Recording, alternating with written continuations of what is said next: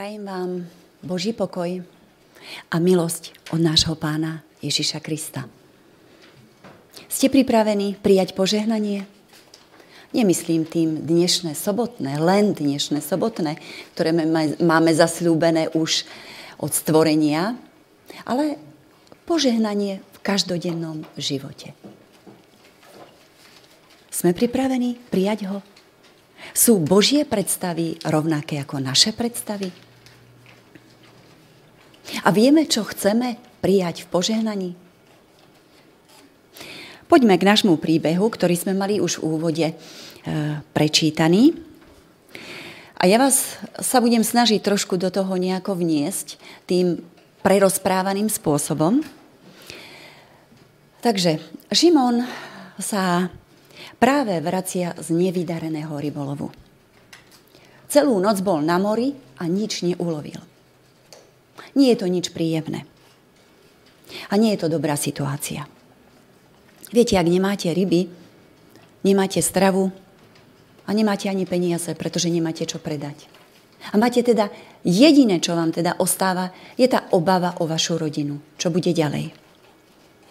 A je to depresívne, je to smutné a je to stresujúce. A myslím si, že mu rozumieme. Aj my dnes. Ale napriek tomu, ako sa cíti, ako vníma všetky tie okolnosti, napriek tomu vidí, že na brehu Genezareckého jazera je zoskúpený nejaký dav ľudí.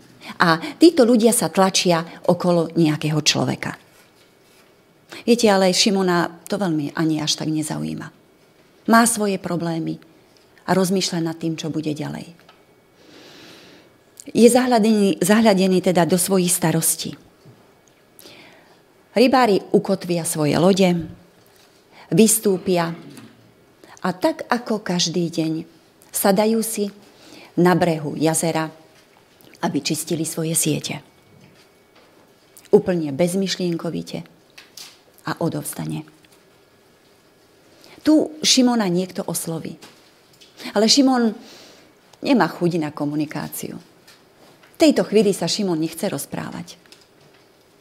Asi aj my prežívame niekedy v živote podobné situácie. Ale napriek tomu tú hlavu zodvihne a vidí Ježiša. Toho už pozná. Vie, kto to je. Stretol sa s ním na judskej púšti, keď o ňom hovoril Ján Krstiteľ. Ale videl ho aj ako sa krstil v rieke Jordán. Ale to najúžasnejšie stretnutie zažil Šimon v káni Galilejskej. Tam videl úžasnú vec. Moc, ktorú má. Pretože urobil zázrak nad zázrakov. Premenil vodu na víno. Toto Šimon bral. Toto sa mu páčilo. Toto bolo skutočne veľkolepé. Zázrak. Ako veľmi by ho potreboval Šimon aj v tejto chvíli. Chvíli, keď prežíva svoju osobnú krízu, sklamanie, samého zo seba. A myslím si, že aj my by sme dnes asi povedali, áno, to je tá správna chvíľa, keď by mu Ježiš mohol pomôcť. Keď by mohol s tým niečo urobiť. Pretože Šimon trpí. A Ježiš naozaj vie o tom, čo Šimon prežíva. Ale napriek tomu neurobi žiaden zázrak. A ak rozmýšľame týmto smerom, ktorým som vám teraz naznačila ďalej, tak by sme možno boli aj schopní alebo ochotní povedať, viete, Ježiš to v tej chvíli asi tak trochu pokazil. Nevyužil tú správnu príležitosť. A my vieme, že Ježiš je schopný zázrakov. A keby som sa opýtala vás, ako som sa pýtala samej seba, keď som túto kázeň pripravovala, tak by som si to celkom aj vedela predstaviť. Vedela by som, čo by som mohla povedať Ježišovi, čo by mohol urobiť. Myslím si, že tie ryby, ktoré boli v tej hĺbke toho jazera, by mohol premiesniť na okraj, k brehu jazera a tam by sa dali ľahko chytiť. A toľko času a práce by sa ušetrilo. Ľudia by mohli byť priamo pri tomto zázraku. Vidieť to množstvo rýb, vidieť ten zázrak na vlastné oči. Ja si myslím, že keby toto videli, čo Ježiš urobil, asi už by Ježiš nemusel ani veľa hovoriť. Nemusel by kázať z loďky, Nemuseli by sa namáhať e, títo všetci rybári, ktorí si unavení aj znova loviť niekde do prostriedku jazera. Viete, vrátiť sa naspäť na jazero nebola e, jednoduchá vec. Loďky nemali žiaden motor, ktorý dnes máme, ale bolo to veľmi ťažké pádlovanie, až kým neprídete na to miesto. Nič z toho sa však nestalo. Aj keď by nás to potešilo, ak by sa to stalo. A Ježiš na to má. Ježiš má na to, aby tie ryby, ktoré sú v hĺbke mora, sa zrazu našli pri brehu. Ježiš odchádza od Šimona a ide smerom k davu, nastupuje do loďky a začína učiť, snáď aj kázať. A my si v tej chvíli, keď sme v podobnej situácii ako Šimon, povieme, nie je to o tom, že Ježiš sa málo zaujíma o jednotlivca? Teraz to možno znie tak hm, nevhodne. Ale keď sme sami, keď máme problémy, keď niečo riešime, keď sa modlíme, keď pôstime, keď prosíme, voláme, kladieme otázky a odpovede neprichádzajú. Nemali ste už niekedy taký pocit, že, že vás vlastne Ježiš ani nepočuje? Ako keby mal toľko práce, ako keby bol všade inde, Možno vo zboroch, možno na konferenciách, možno v dave, len nie v tú chvíľu pri vás. A nekrivdi sa nám niekedy.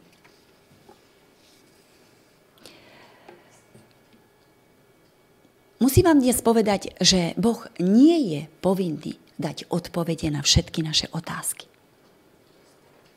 Koľko otázok ste položili svojim nadriadeným, riaditeľovi, šéfovi, vedúcemu? Nie vždy nám odpovedajú. A my sa s tým musíme uspokojiť.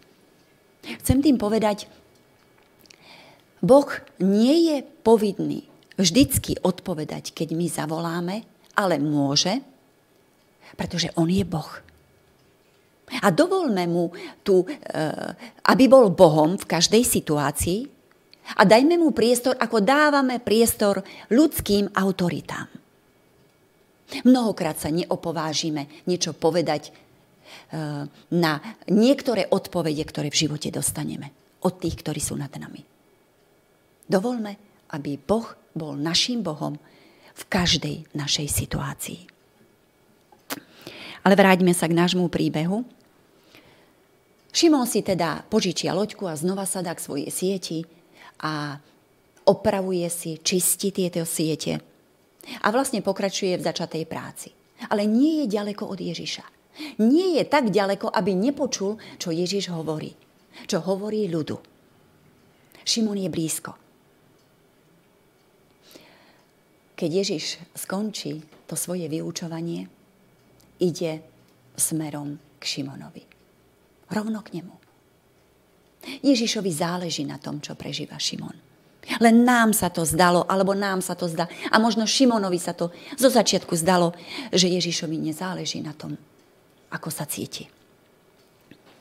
Ježiš prichádza teraz v tejto chvíli, aby videl len Šimona. A videl Šimonové problémy.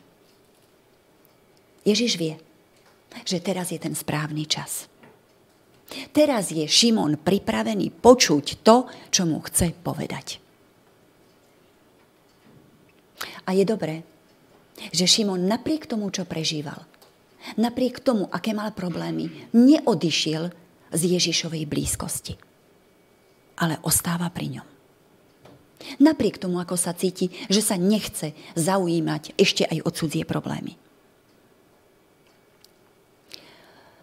Ja som presvedčená, že Ježiš prišiel na breh Genezareckého jazera práve kvôli Šimonovi. Viete, Šimon to, čo videl a prežil v minulosti, to bolo niečo úžasné. Zblížil sa s Ježišom, ale ešte sa pre neho nerozhodol. Ešte jeho srdce nebolo úplne odovzdané tomu, koho Ježiš predstavoval.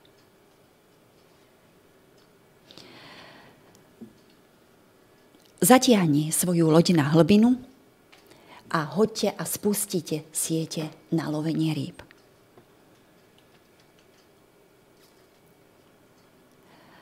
Každý rybár vie, že toto nie je čas na lovenie rýb. Ryby sa lovili po západe slnka až do východu slnka, teda v noci. Prečo? Pretože medzi dňom a nocou v tejto oblasti boli veľmi veľké teplotné rozdiely. V noci bola obrovská pálava, pardon, cez deň bola obrovská pálava a v noci až mráz.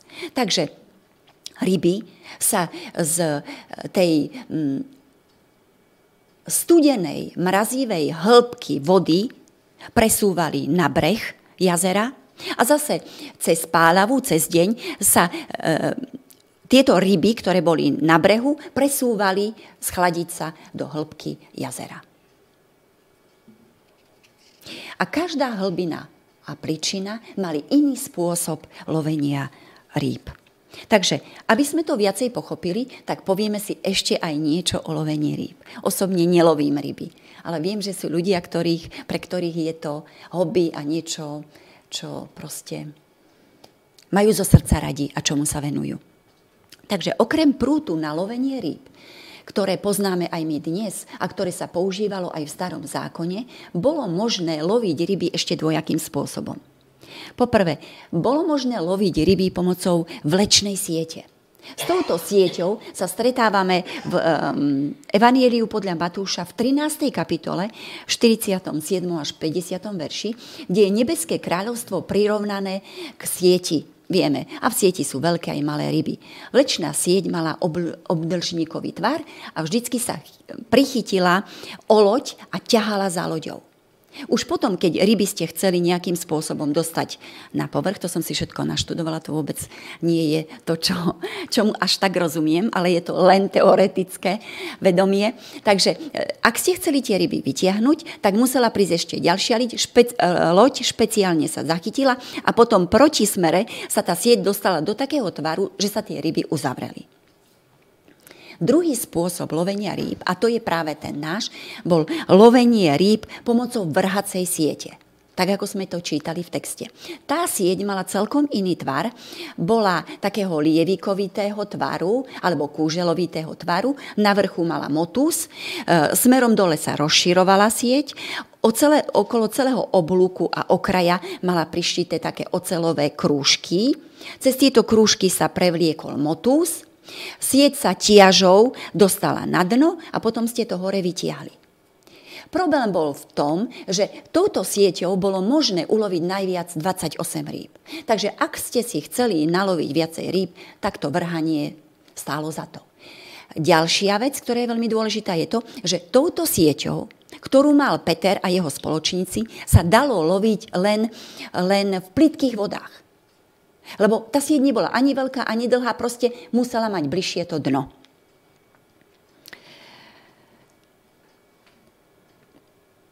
Dvol, mm, keď e, teda Ježíš vyzve Šimona, aby šiel znova loviť, loviť cez deň, keď sú e, ryby skryté v hĺbke, tak pre Šimona to bolo absurdné, nelogické. V Šimonových očiach to bolo odsúdenie na ďalší e, neúspech.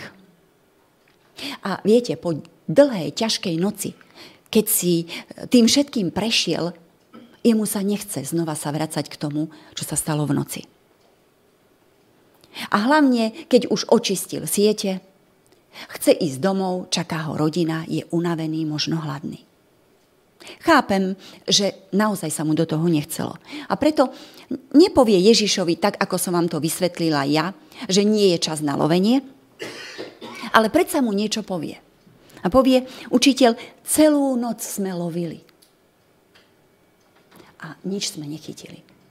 A viete, slovičko, ktoré je tam použité, grécke slovičko kotiao, to slovičko má aj silnejší tvar. Mm, a mohli by sme ho preložiť aj um, že celú noc sme tvrdo dreli. Namáhali sa, tvrdo pracovali. To nebolo niečo, že no tak dobre, ryby tu nie sú. My sme sa nevzdávali. Viete si predstaviť, ak tam boli celú noc, koľkokrát museli opakovať ten um, pohyb vrhnutia tej siete. A predsa sa nevzdali. Ale to je Šimon. Ako keby chcel povedať Ježišovi, Ježiš, vieš, ja viem, o čom hovoríš. Hovorím. Robím to už dlhé roky. Dokonca aj minulú noc som tam bol. Poznám to jazero. Viem, ako sa má loviť na jazere. Mám to vyskúšané, mám s tým skúsenosti a za tým poznaním sú roky práce. A verte tomu, že je to pre Šimona ťažké posluchnúť. Aj my máme svoje zvyky, máme svoje pravidlá, máme svoje spôsoby, ktoré používame, máme svoje skúsenosti, máme svoje vedomosti, ktoré fungujú, ktorým veríme a rozumieme. A napriek tomu, že sa nám niekedy nedarí, že vidíme, že veci nie sú správnom pohybe a na správnom mieste, napriek tomu, poznáte to, nechceme sa toho vzdať. Toto je naša istota. To je to, čo mu rozumieme, čo máme vyskúšané. A nikto z nás nechce ísť zbytočne do rizika. Do rizika, keď sa bojíte o rodinu, o manželstvo, o prácu, A mnohokrát sa možno pýtame, posluchnem Božie slovo?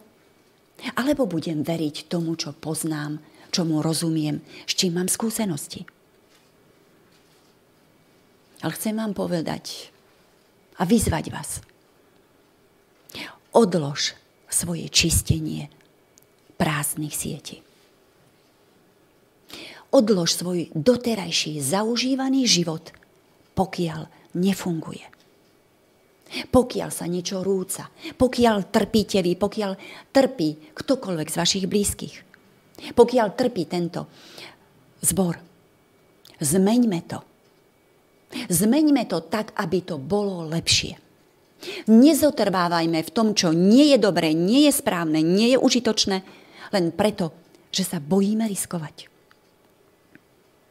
Môžeme to zmeniť. S Bohom môžeme zmeniť všetko.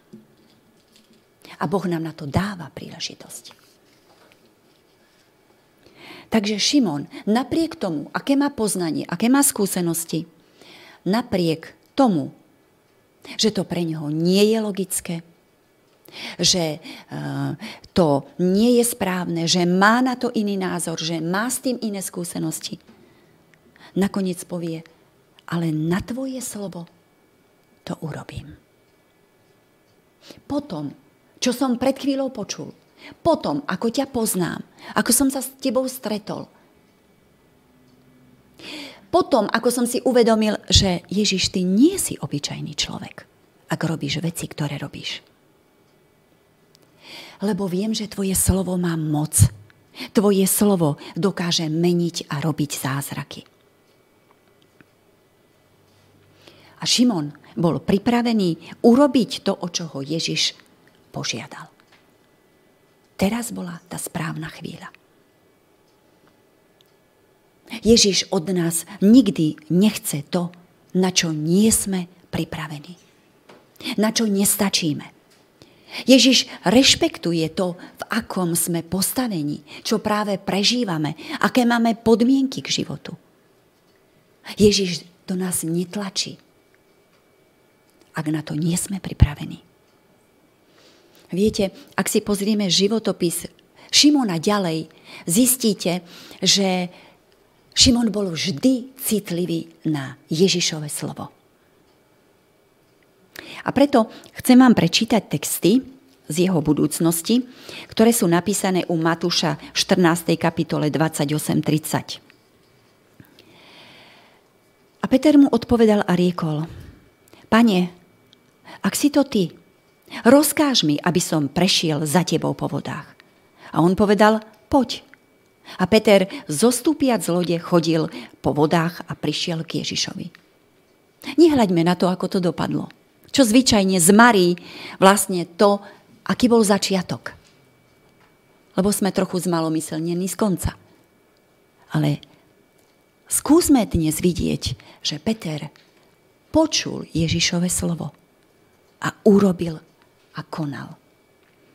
Ďalší text je napísaný, ktorý je pre nás tiež veľmi pozbudzujúci a dôležitý, je Evangelium podľa Jána 6. kapitola a 66. verš. Vtedy ho mnohí z jeho učeníkov opustili a viac s ním nechodili. Ježiš povedal dvanáctim, aj vy chcete odísť? A tu odpovedal Šimon Peter, pane, ako komu pôjdeme? Ty máš slova väčšného života. A my sme uverili a poznali, že si ty Boží syn. Úžasné však, nádherné.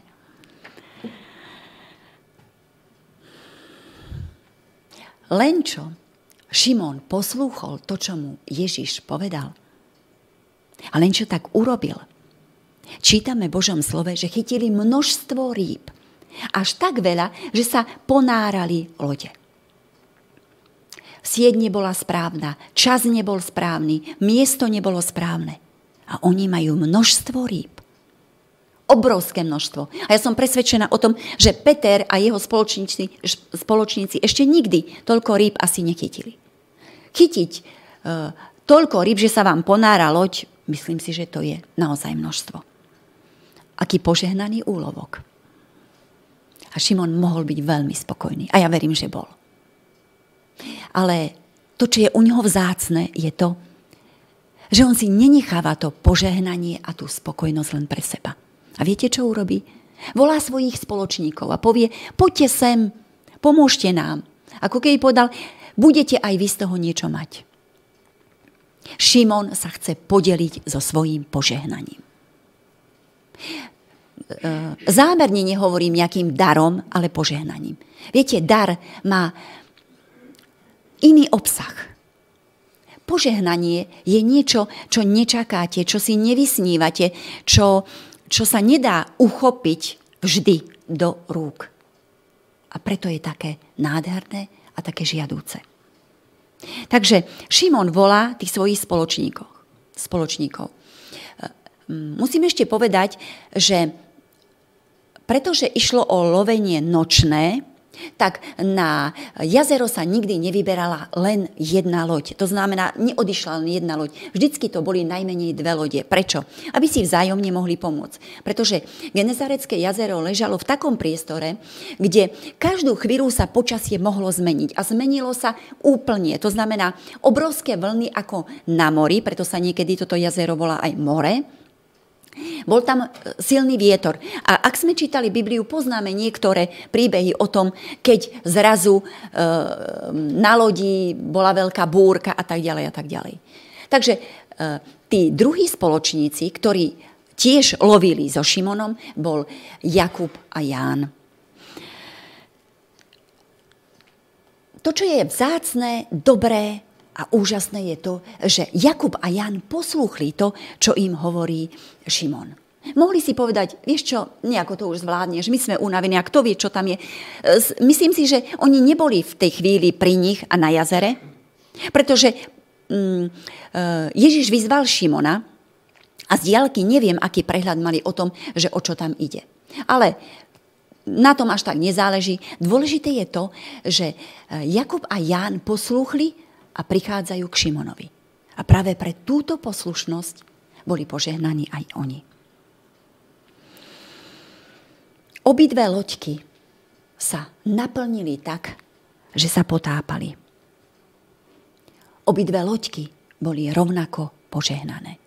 A to vzácne a nádherné je tom, na tomto, že či, pože, či povoláva Ježiš, alebo povoláva do služby človek, rovnako môžeme dostať požehnanie. Veľké požehnanie. Ak budeš vo svojom živote poslušný, poslušná, ak budeš citlivý na Ježišove slovo, Ježiš požehná nielen teba, ale aj celý tvoj dom. Všetkých, ktorí sú tam s tebou. Všetkých tvojich blízkych. a všetkých, ktorých máš rád ty, ktorých máš rada aj ty.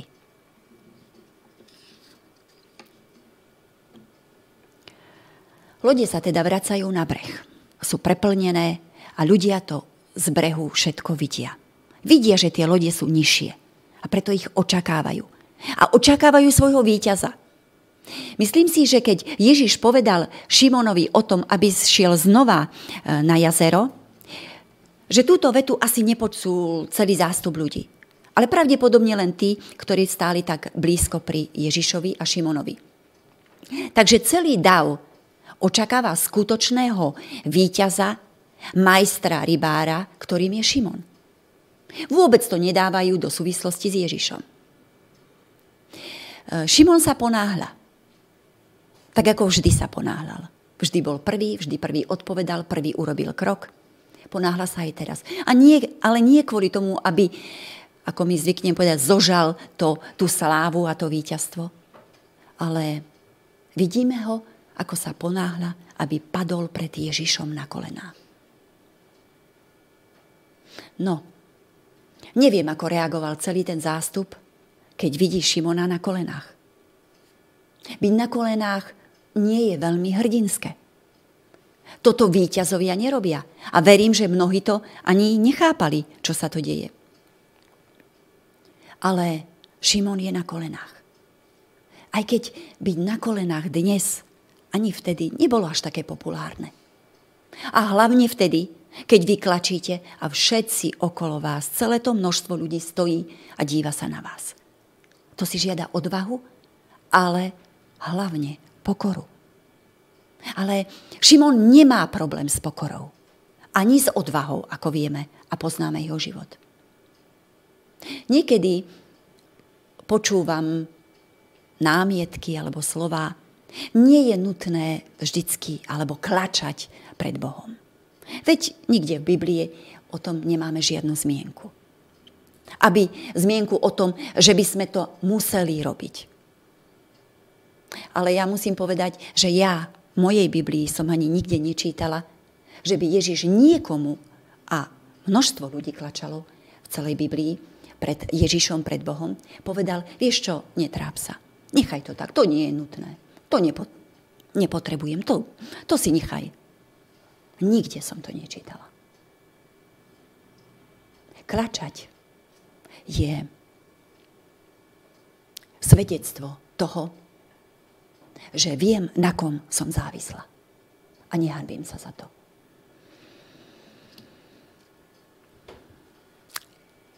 Šimon niečo prežíva. Prežíva úžasné, nadzemské veci. A on to aj vyjadri. Vždycky Šimon v minulosti aj budúcnosti vyjadril to, čo prežíval. A preto hovorí, odíď odo mňa. Lebo ja nie som čistý. Lebo som hriešný.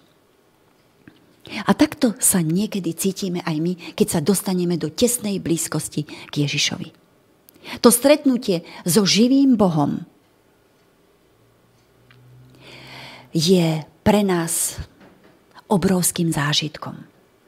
Keď sa Božie svete stretáva s ľudským.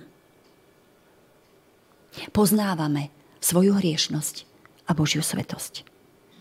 A práve tento moment nám dovolí a dáva nám odvahu a pokoru k tomu, aby sme klačali ďalej.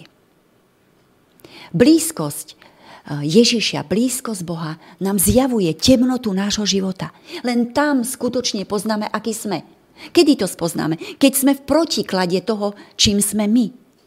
Tam je tá norma, aby sme videli, lebo viete, keď stojíme sami a dívame sa sami na seba, sme v poriadku. Nemáme sa s kým porovnať, takže všetci sme dobrí, poslušní, máme obrovskú vieru, slúžime, obetujeme sa. Cítime sa, do, cítime sa dobre. A takto, ako Šimon sa cítil, ešte viete kto? Napríklad Izajáš. V 6. kapitole a v 5. verši. Beda mne hriešnemu, pretože som človek nečistých rúk. Podobne prežíval túto situáciu aj Job. A vo, v hlbokom vedomí hriechu Šimon žiada Ježiša, aby od neho odišiel. Nebol to neprirodzený pocit. Bolo to ľudské a v našich očiach správne. Ale nebol to správny postoj. Žiadať Ježiša, aby v tejto chvíli odišiel, aby odišiel od nás, keď sme v hriechu, keď sa trápime, keď sme na dne, keď strácame spasenie.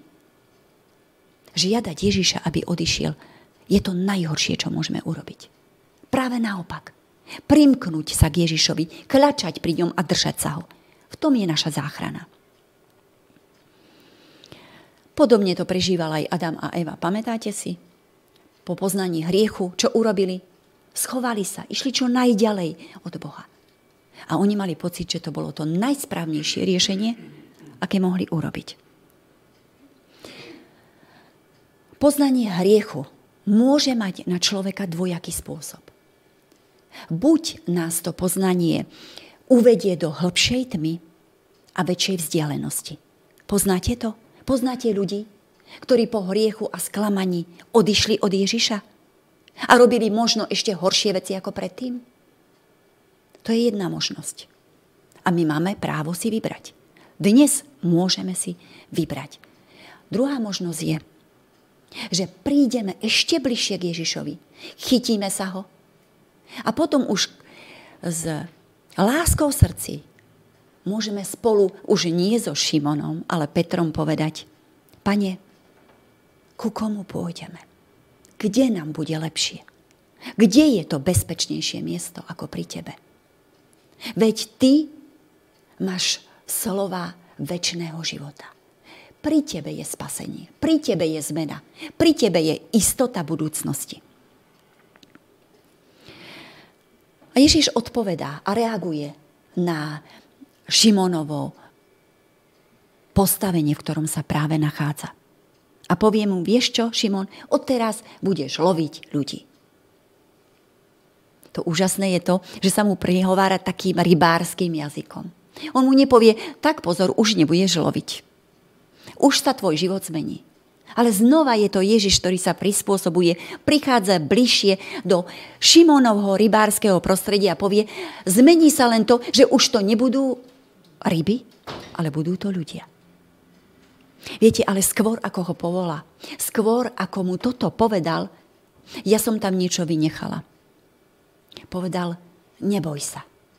Šimon, neboj sa. Budeš rybárom. Z čoho má Šimon strach? Ježiša pozná, vie, čo dokáže. Vie, že jeho slová majú moc, že veci môže zmeniť, že proste, ak nemám ryby, zrazu bude mať ryby. Ak nemám chlieb, nemám víno, Ježiš si s tým poradí. Čoho sa bojí Šimon?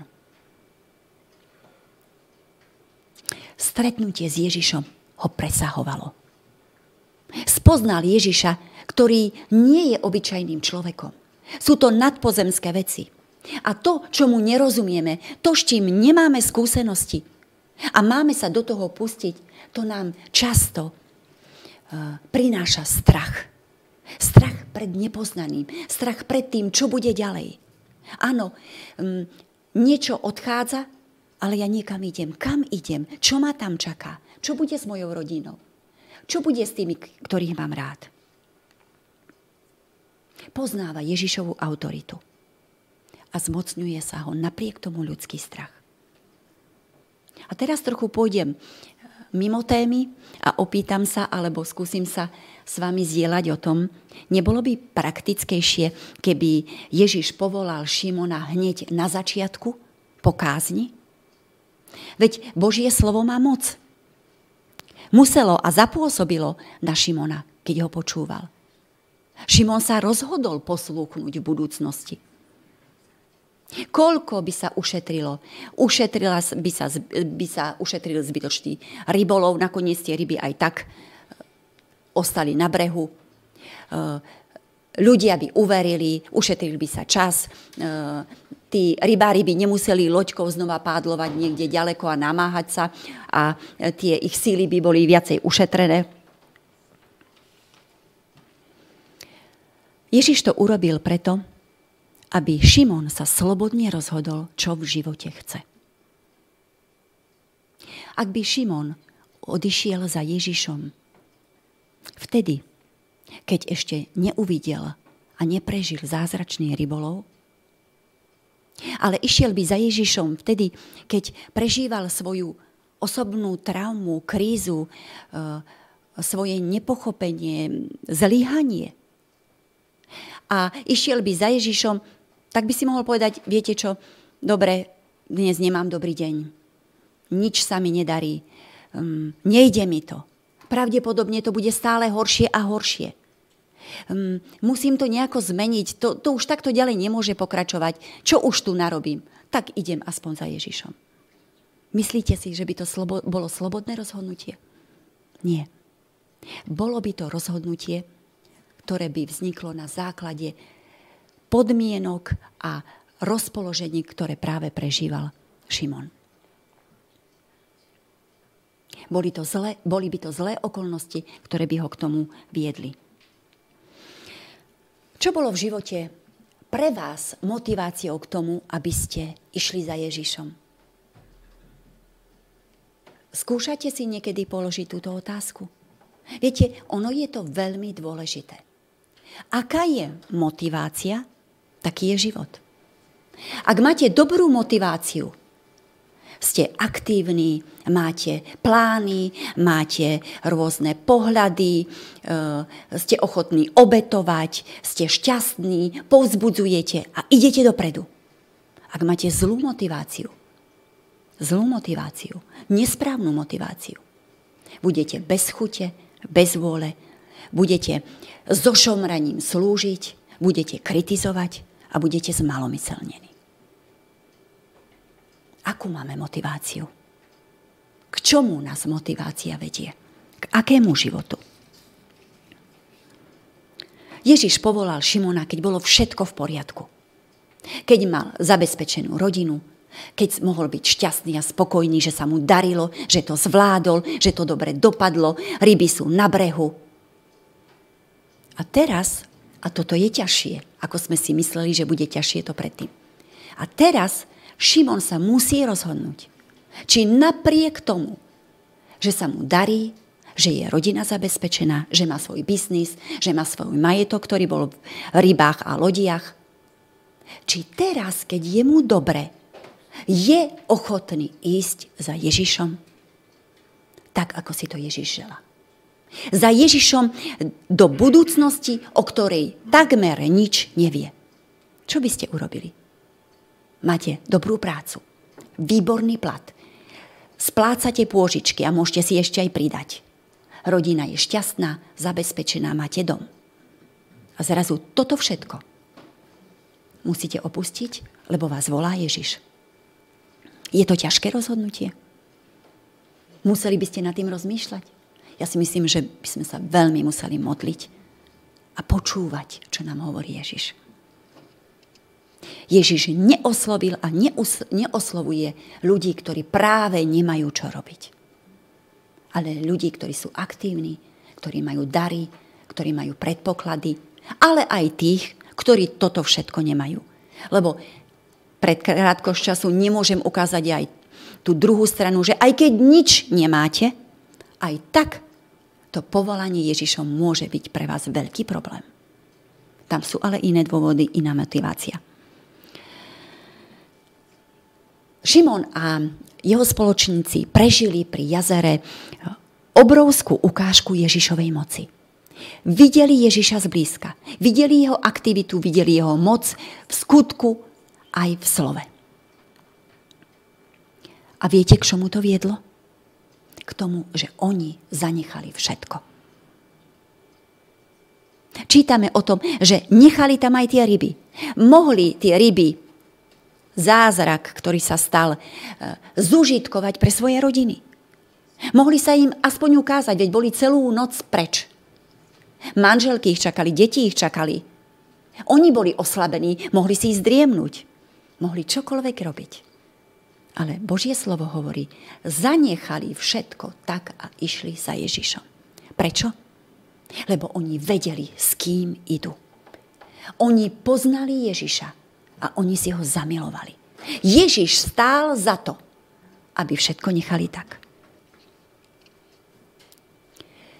Znova by tu snáď patrila otázka, čo sme ochotní pre Ježiša zanechať. Čoho sme sa ochotní vzdať. Rozmýšľali ste niekedy nad tým? Ak by ste dostali tú e, otázku a naozaj by ste mali a museli dať na ňu odpoveď. Ďaká Bohu, že ani otázku sme ešte nedostali, ani odpoveď nemusíme dať. Ale rozmýšľajme na tom, nad tým. Myslím si, že by nám to v živote veľmi pomohlo. V našom každodennom živote. Čo chceme my? Ja urobím takýto malý obraz. Zvyčajne chceme ryby, chceme zázrak, chceme bezpečie, chceme mať všetko, chceme mať poriadku rodinu, chceme mať bývanie, chceme mať nejakú prácu. A potom, potom možno príde na rada Ježiš. To sú naše predstavy. A ja sa priznám, sú dobré a sú pekné. Z toho nášho pozemského hľadiska, prečo nie? Je to ľudské a, a prirodzené. Ale viete, čo by sa stalo, keby Ježiš urobil veci podľa našich predstav? A to sa sústredím iba na túto jednu vec, nehovoriac už o ostatných veciach. Stalo by sa to, že by sme sa začali dívať len na Ježišové ruky. Poznáte naše deti. Ruky, čo tam Bože máš? Čo máš dnes pre mňa? A každý deň chceme niečo. Prosíte Boha každý deň v modlitbách o niečo? Priznajme sa áno. Nehovorím, že sa modlíte za to, aby ste mali vilu na Maledivách, to nie, ale proste za bežné veci, na ktoré si myslíme, že máme nárok, že je to celkom poriadku, keď prosíme a žiadame. Začali by sme sa dívať každé ráno pri modlitbe na ruky. A Ježiš to nechce. Lebo ak sa budeme príliš dlho dívať na ruky, čo sa robí a robíme a napriek tomu Ježiš nie je pohoršený. Nevravím, že Ježiš je pohoršený. On dáva rád dary a vieme, že ich dáva, takže je všetko v poriadku. Ale prestali by sme sa dívať na darcu. Za každým darom, za každým požehnaním musíme vidieť darcu. Vidieť Ježiša. Ježiš chce, aby náš zrak bol niekedy aj hore a preto niekedy tie ruky sú aj prázdne, čo sa nám nie, nie vždy páči. Sú prázdne preto, aby sme svoj pohľad dali vyššie. Videli Ježiša, videli jeho tvár, jeho milosť, jeho lásku. To, ako s nami každý deň ide a mnohokrát ho nevidíme. Takže moja posledná otázka a záverečná otázka je, si pripravený prijať jeho požehnanie? Je už ten správny čas? Viem správne rozpoznať, že toto je naozaj požehnanie, aj keď ja som si to predstavovala inak. Je požehnanie to, že máme deti? Dnes to už nie je také samozrejme. A ja si to stále viac a viac uvedomujem. Je požehnaním to, že môžete dnes tu byť a nemáte chrípku? Je to banalita? Povieme si, no áno, no tak sme tu a všetko je v poriadku. Vôbec nie. Mohli sme byť celkom niekde inde. Povedzme si najprv, ako to bolo so Šimonom, kým sa dopracoval k svojmu požehnaniu. Napriek všetkému, čo sa mu stalo, Šimon vstal, aby dal, aj keď veľa stratil. A dáva svoju loď, dáva svoj majetok. Napriek tomu, čo sa Šimonovi stalo, čo prežíva, a že je uzavretý do seba a vidí len seba, ostáva blízko pri Ježišovi. Nenechá sa celkom znechutiť a zdeptať. Napriek tomu, čo sa Šimonovi stalo, posluchne a ide tam, kde ho Ježiš volá. Napriek tomu, že je víťazom, očiach ľudí hrdinom, dokáže prejaviť vďačnosť, klaknúť v pokore a ponížení. Napriek tomu, že je víťaz. Napriek tomu, že sme vzdelaní, múdri, že máme nejaké postavenie, že máme nejaký majetok, klaknem na kolena s vďačnosťou k tomu, ktorý je pôvodcom toho všetkého, čo mám. Napriek tomu, že dostal obrovské požehnanie, je ochotný v zápäti sa všetkého vzdať v prospech služby pre Ježiša. Posledné otázky. Čo si ochotný dať zo seba v prospech Ježiša? Ako často v priebehu dňa, nie mesiaca, ale dňa, ostávaš v blízkosti Ježiša. Keď sa ti nedarí, keď máš problémy, keď si zlyhal, zlyhala, kam ideš? Kde smerujú tvoje myšlienky, tvoje kroky? Ideš za susedom, v poriadku, ideš za manželom, za manželkou, ideš sa s niekým poradiť. To je v poriadku. Ale to tvoje prvé miesto, najdôležitejšie miesto, je najprv ísť za Ježišom. A čo by si povedal o svojej poslušnosti, o svojej odovstanosti? Kedy naposledy si povedal alebo si povedala, Pane, tu som, chcem slúžiť. Zdá sa mi, že málo dávam. Príjmi moju službu. Prosím, hľadajme pravdivé odpovede na tieto otázky. Lebo od odpovedí záleží to, ako pôjdeme ďalej a aká bude naša budúcnosť. A ja si prajem, aby ak tie odpovede budú ťažké. Aj vtedy, keď sa nám nebude mnohé páčiť, neodchádzajme od Ježiša. Len pri Ježišovi je to najlepšie a najbezpečnejšie miesto. Amen.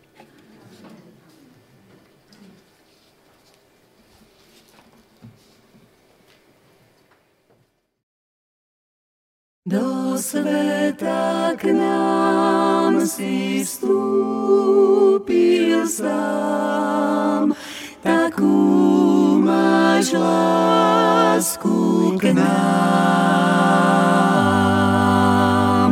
By si náš hriech vinu zmazal, potom si túžil sám na oltár tvoj, život dám svoj, mojou si záchranou.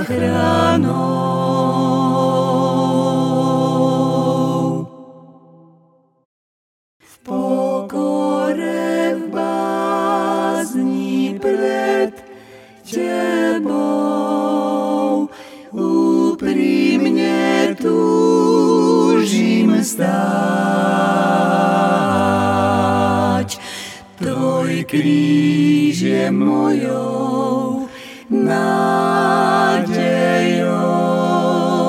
Smiem spásu v Tebe mať.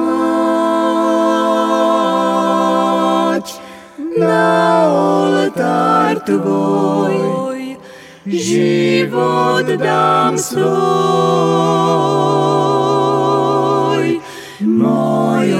si záchranou.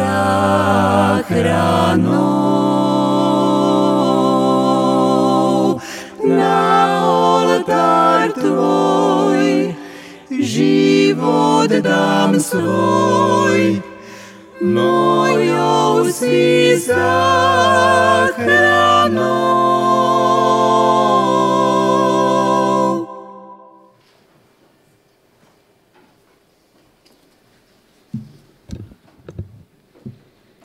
Ďakujeme Bohu, že nám poslal sestru Javorkovú, že nám mohla zdieľať z Božieho slova a nádherné texty toho uistenia, že Pán Ježiš, že s Pánom Ježišom môžeme prekonávať aj veľké veci a on nás dokáže obdarovávať mnohými vecami v prospech druhých. Budeme spievať na záver pieseň. Pieseň by sme mali na mysli povolanie alebo to, čo nám, čo nám Pán Ježiš chce do našich životov dať hlavne ľudí, ktorí môžeme stretnúť, osloviť. A vďaka Božej milosti oni môžu spoznať to úžasné Božie zaslúbenia, aké máme aj my. Takže piesen číslo 331.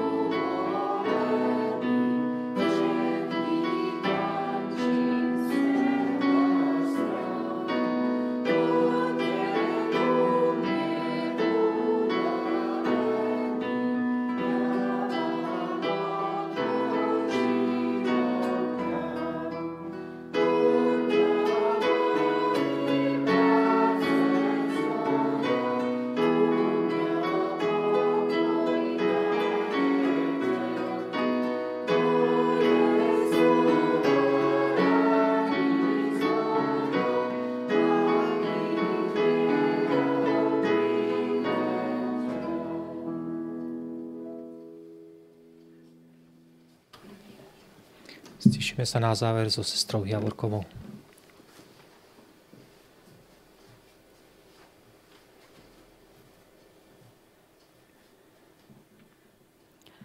Láskavý a dobrotivý oče.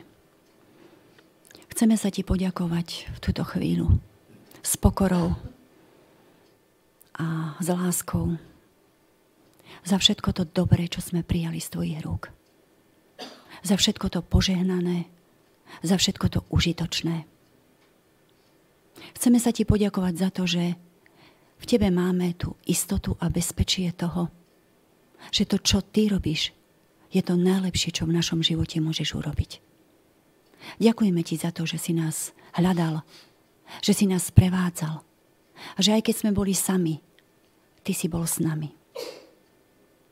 Odpúsť že mnohokrát sme vinili práve teba z toho, čo sa nám stalo, čo sme prežívali a čo sme stratili. Je dobré, že dnes môžeme poznať, že každá strata v našom živote, v našich očiach alebo v očiach tohto sveta bola víťazstvom a našou budúcnosťou.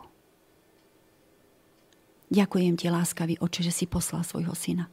Že sme ti stáli za to, aby za nás zomrel a aby mohol otvoriť cestu, ktorá vedie k väčšnému životu. Nech je požehnané Tvoje meno a nech príde Tvoje kráľovstvo. Amen.